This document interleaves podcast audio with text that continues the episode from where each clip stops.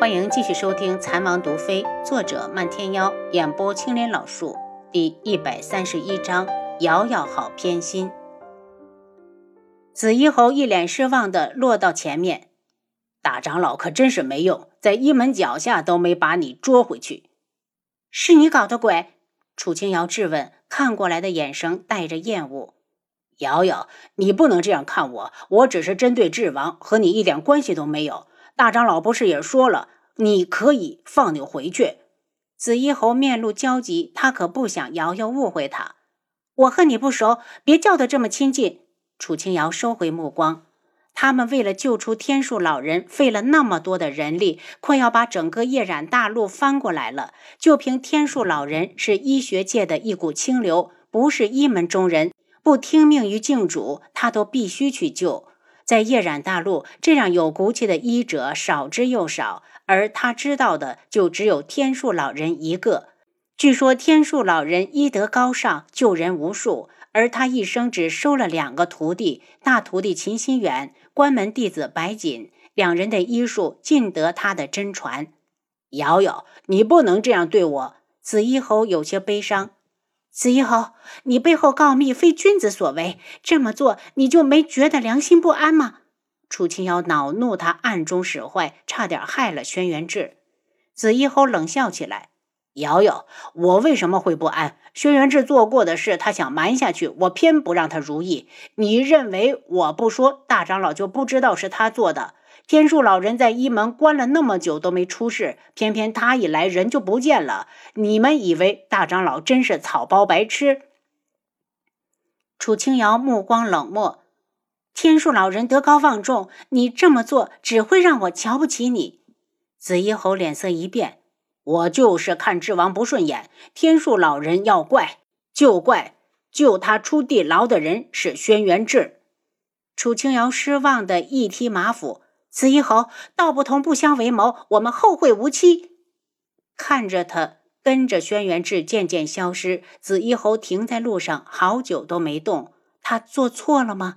他只是看不惯轩辕志，想找他麻烦。反正天树老人已经被暗卫送走，再说大长老也没把他怎么样啊。瑶瑶，你好偏心。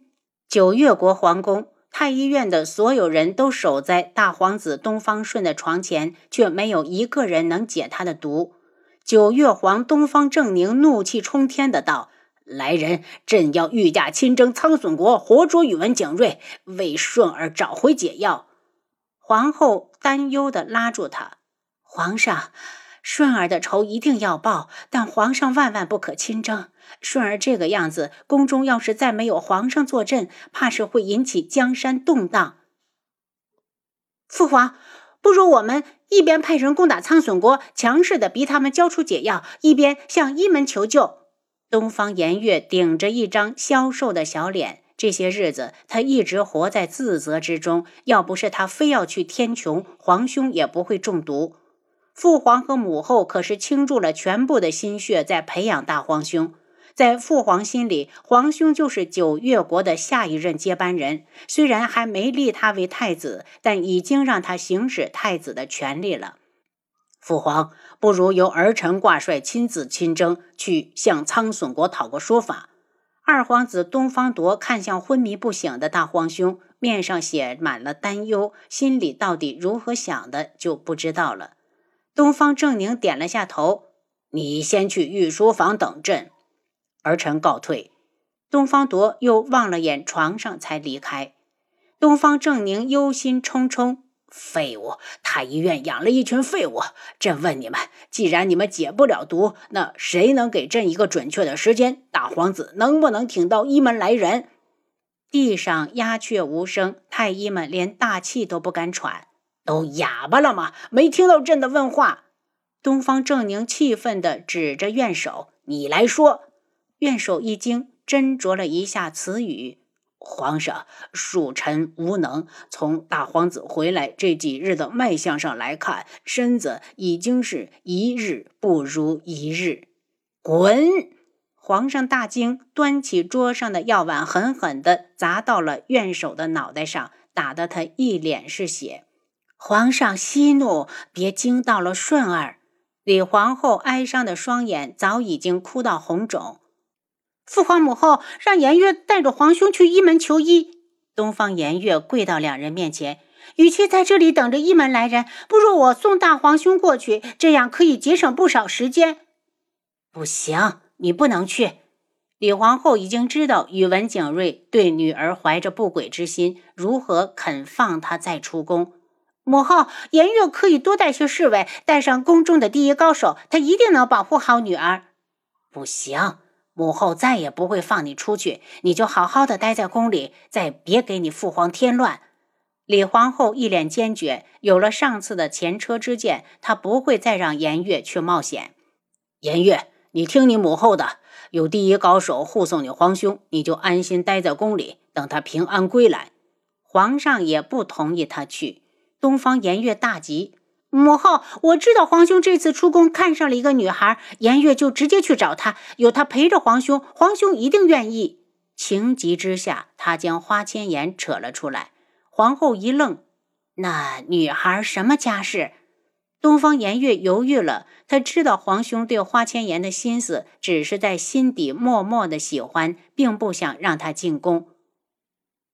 颜月，你要是再胡说，母后就一辈子不准你出宫。李皇后以为他在说谎，那么多官家小姐对顺儿有意，她都没一个看上的，怎么可能才一出趟宫就有了意中人？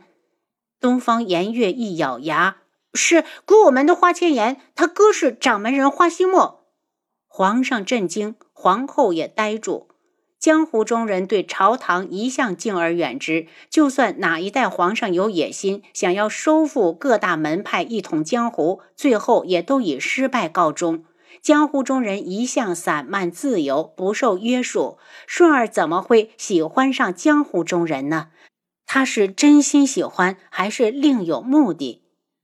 你们不用这样看着我，我皇兄是真的喜欢花千颜，要不是为了救他，也不会弄成这个样子。反正都说了，东方颜月干脆全招了。李皇后看了眼床上的环儿，江湖女子一向野蛮无礼数，怎么配得上我的环儿？此事休得再提。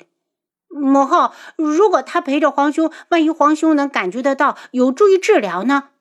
东方颜月见母亲一脸拒绝，又看向皇上。父皇，就算将来皇兄想要留下这个女人，只要她安分，又有何不可？皇上想了想，先救顺儿要紧。你跟去之后，再找到花千颜，让她好生服侍你皇兄。多谢父皇。皇上又派了上千侍卫护送，特意叮嘱东方颜月，一定不要与以文景睿打照面。待东方颜月他们出宫，李皇后道。皇上，那个花千颜，你就不怕他将来赖上顺儿不肯离开吗？皇后，你眼光太狭隘了。如果能通过一个女人收复古武门，以后宫中与江湖再有恩怨，由他们出手，不是方便多了？皇上一脸算计。李皇后叹了口气，现在谈这些都太早，她只希望皇儿平安无事。看着皇上道。朝堂上如何，臣妾不管；但后宫里，臣妾绝不允许乌烟瘴气的女人存在。皇上没说话，独自先走了。楚清瑶跟着轩辕志回到京城时，已经接到二皇子到江南的消息。听说轩辕染还受了伤。早朝上有大臣向皇上说起两位皇子南行的不顺利。曾接二连三遇到刺杀，请皇上立刻派人前去调查。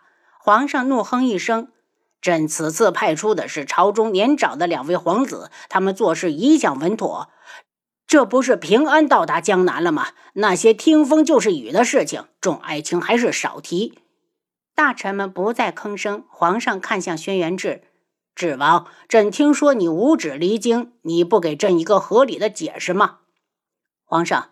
臣弟已经上了折子，心情不好，请了病假。胡说！朕根本没有看到。皇上气愤，智王竟然当面愚弄他。那皇上不妨查一查，为何臣弟的折子会被人扣下？万一是整理折子的人疏漏了呢？皇上气结，智王竟然说的胸有成竹，那折子必定在他的御书房。病了还出城？他又逮到了另一个理由。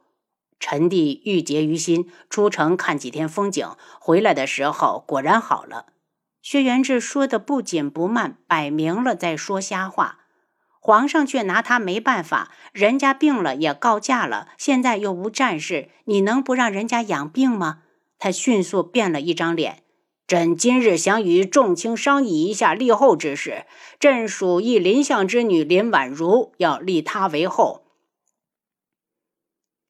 楚相被贬去极北之后，皇上又提拔了内阁首辅林延安为相。上次选妃，直接将林延安之女林婉如封为如妃。群臣听完，立刻在下面议论开了。如妃是丞相之女，论身份自然配得上后位，可她入宫时日尚浅，怕是难以服众。皇上，如妃资历尚浅，还请皇上三思。林相第一个出列，众臣一愣，不知道这个老狐狸是不是在以退为进。林相，如妃进宫后，恭顺知礼，孝顺母后，甚得朕心。朕意已决，你无需再劝。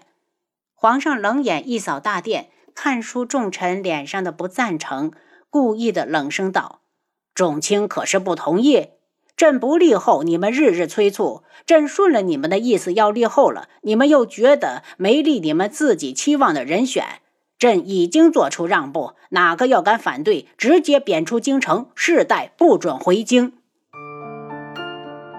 您刚才收听的是《蚕王毒妃》，作者漫天妖，演播青莲老树。